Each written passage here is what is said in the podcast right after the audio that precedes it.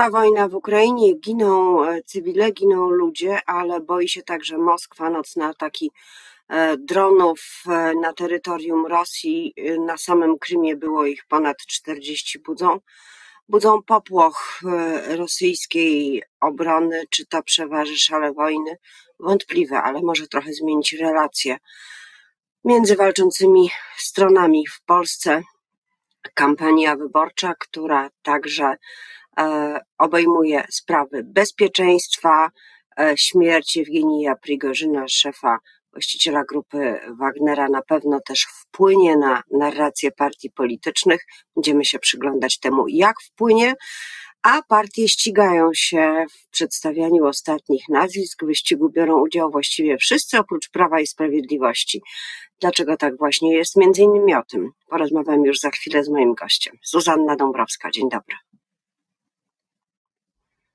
A moim gościem jest senator Koalicji Obywatelskiej Marek Borowski, startujący w tym samym okręgu Warszawa-Praga do Senatu w ramach Paktu Senackiego. Dzień dobry.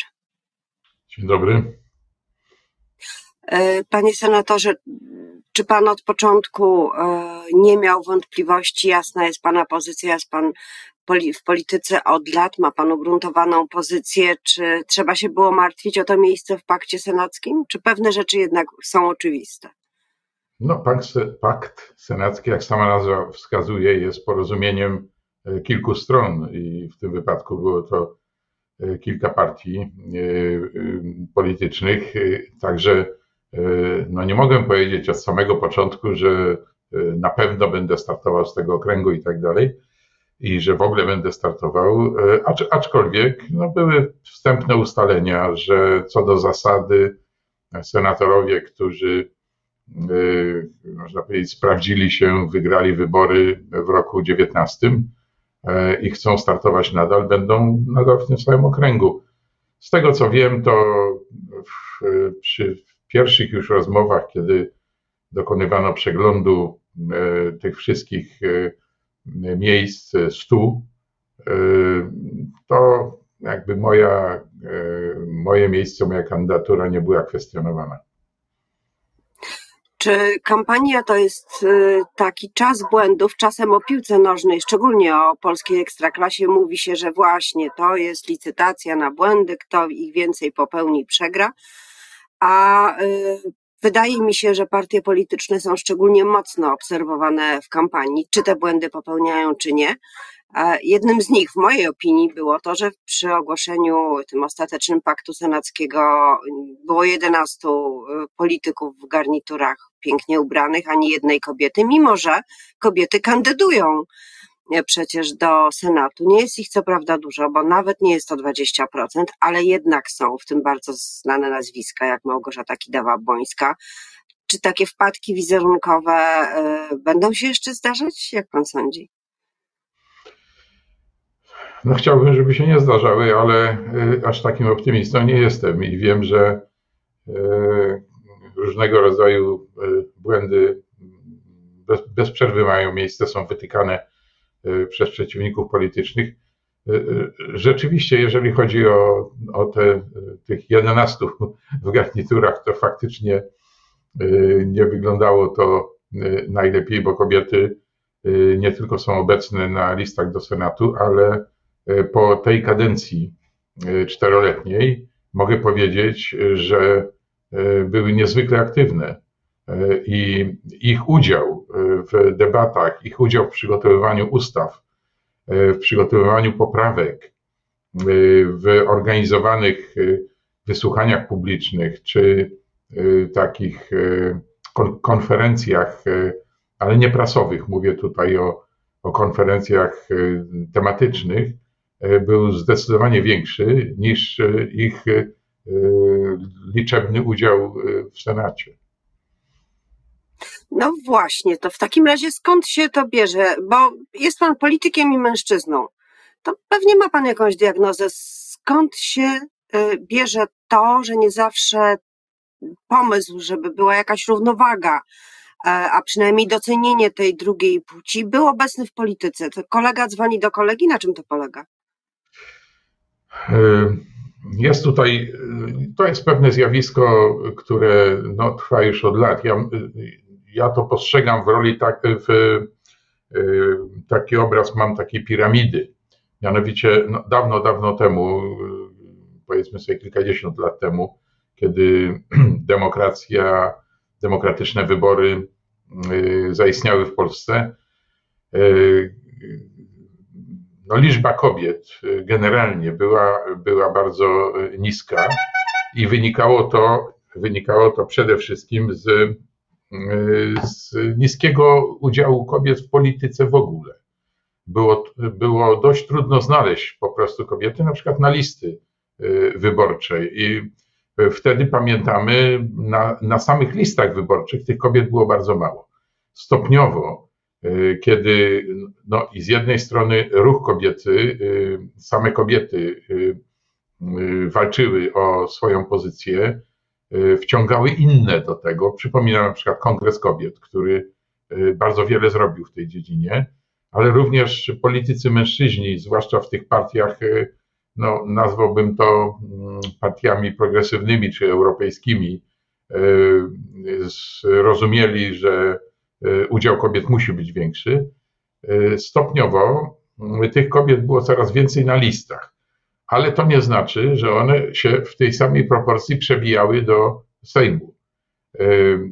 I dopiero jak się ich więcej pojawiło w Sejmie i jak zaczęły się, tak, i, i jak zaczęły się pokazywać publicznie i zaczęły udowadniać, że są absolutnie równoprawnymi polityczkami w stosunku do mężczyzn, no to można było przejść do następnego etapu, nie we wszystkich partiach, ale na przykład w Platformie Obywatelskiej zdecydowano już jakiś czas temu, że będzie suwak, że liczba kobiet będzie praktycznie równa liczbie mężczyzn. Przyjęto również ustawowe rozwiązanie, to już się wszystkie właściwie partie zgodziły, że co najmniej jedna trzecia miejsc musi być obsadzona przez kobiety, może kiedyś trzeba będzie dbać o to, żeby przez mężczyzn. I to szło bardzo stopniowo. Senatu to nie dotyczy. A to zaraz powiem dlaczego. Zaraz powiem dlaczego. Dlatego, że ta, ta fala przesuwała się stopniowo, poszerzała się. I teraz dopiero z tej fali, tak jak przy mężczyznach, wyłaniają się liderzy. Wy, wyłaniają się te, te osoby, no powiedzmy sobie, które zyskują największe uznanie społeczne, są najbardziej obserwowane. I ci liderzy, oni w, czy oni, one w Sejmie już są obecne.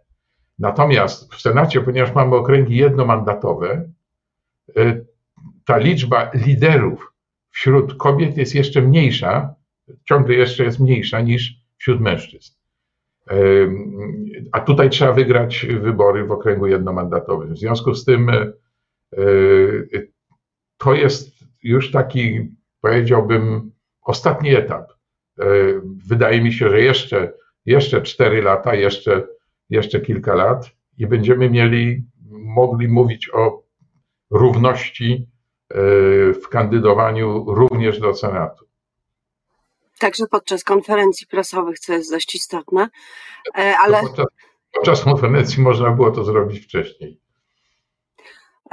To pytanie o jeszcze jeden, nie wiem jak to nazwać, czy, czy błąd, a może to nie był błąd, czyli Campus Polska Przyszłości i panel symetrystów, który wypadł z planu wydarzeń na kampusie organizowanym przez Rafała Trzaskowskiego, ponieważ Marcin Meller, który miał go prowadzić, wobec nacisku, by nie zapraszać jednego z dziennikarzy, bo mówi raczej nie to, co czego mogliby się spodziewać organizatorzy, wycofał się w ogóle z obecności, zanim parę osób.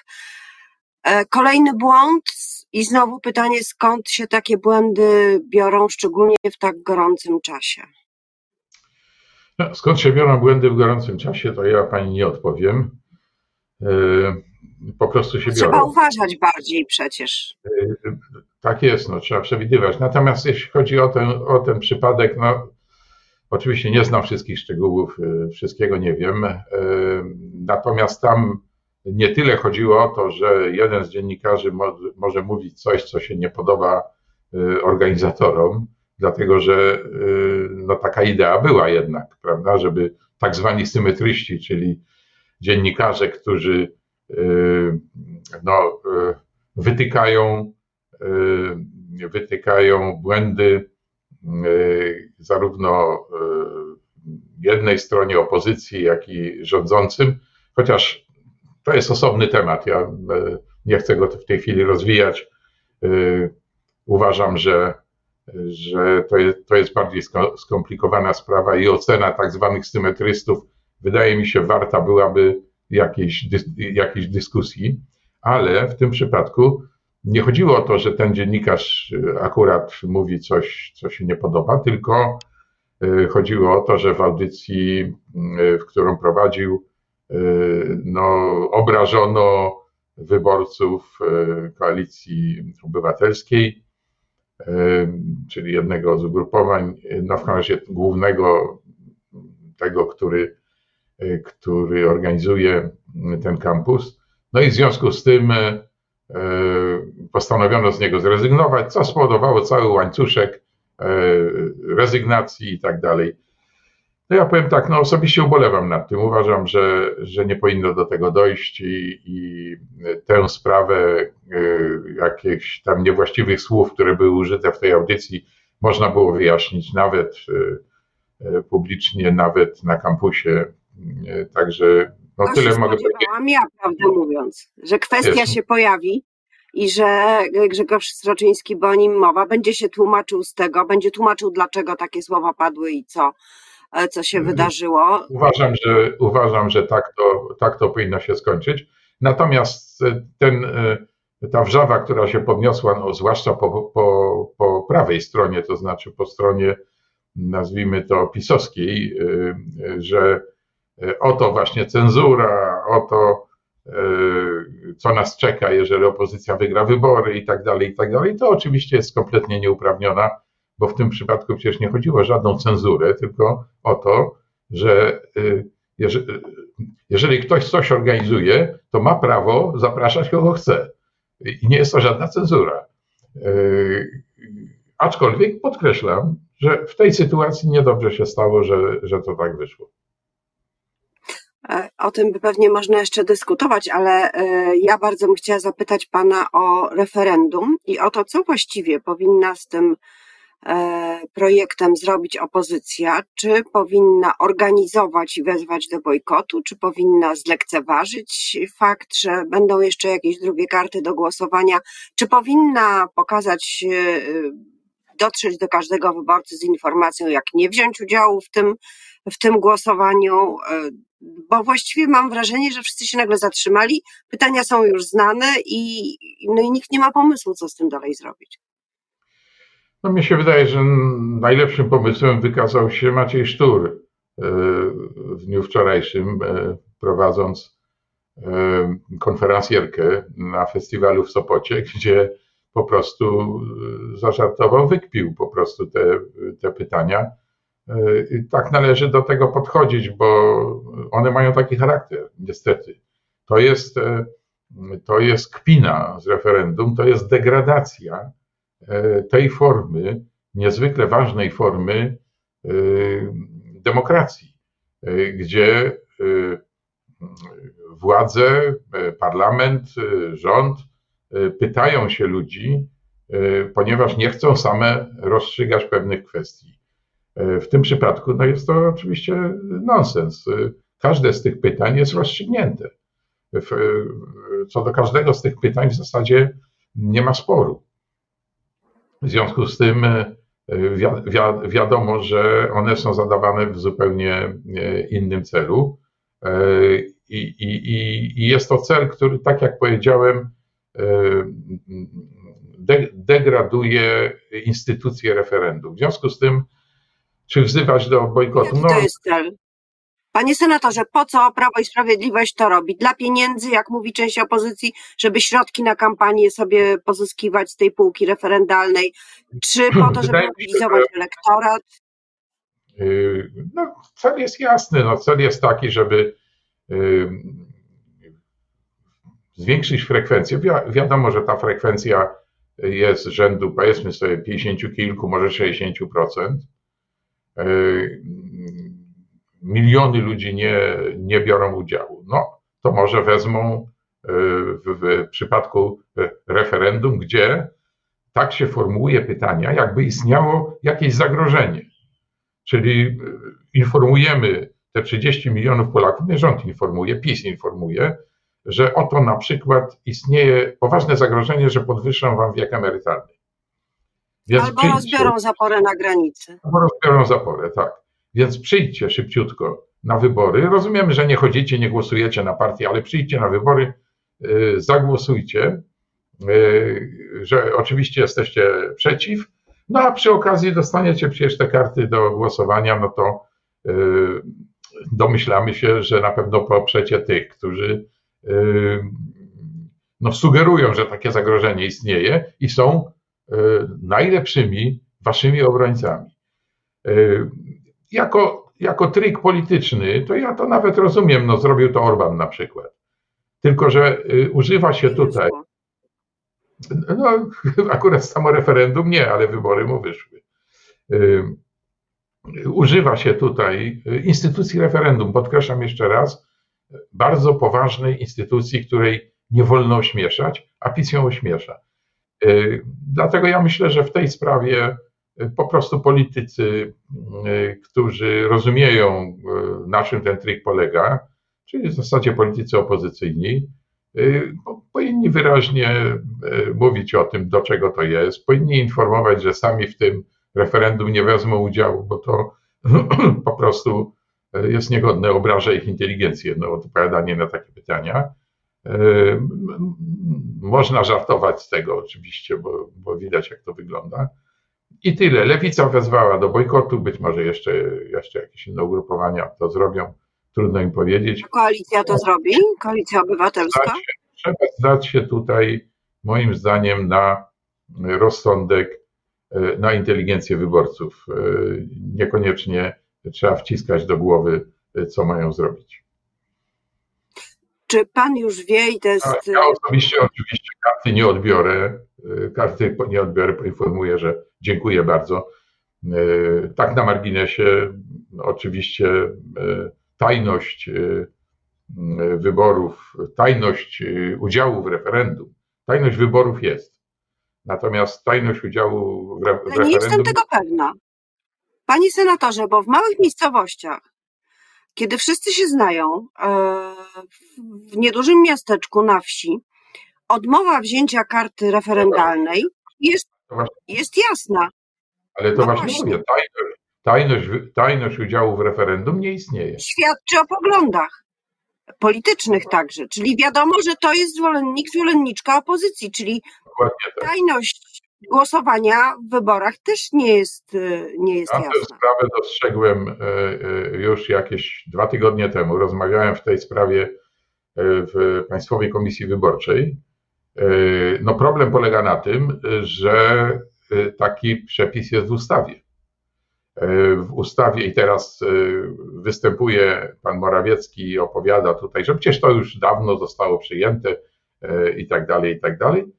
No tak, tylko wtedy, kiedy przyjmowano ten przepis, to znaczy przepis, który mówił, że można zorganizować referendum razem z wyborami, co przecież nie jest niczym dziwnym, tak?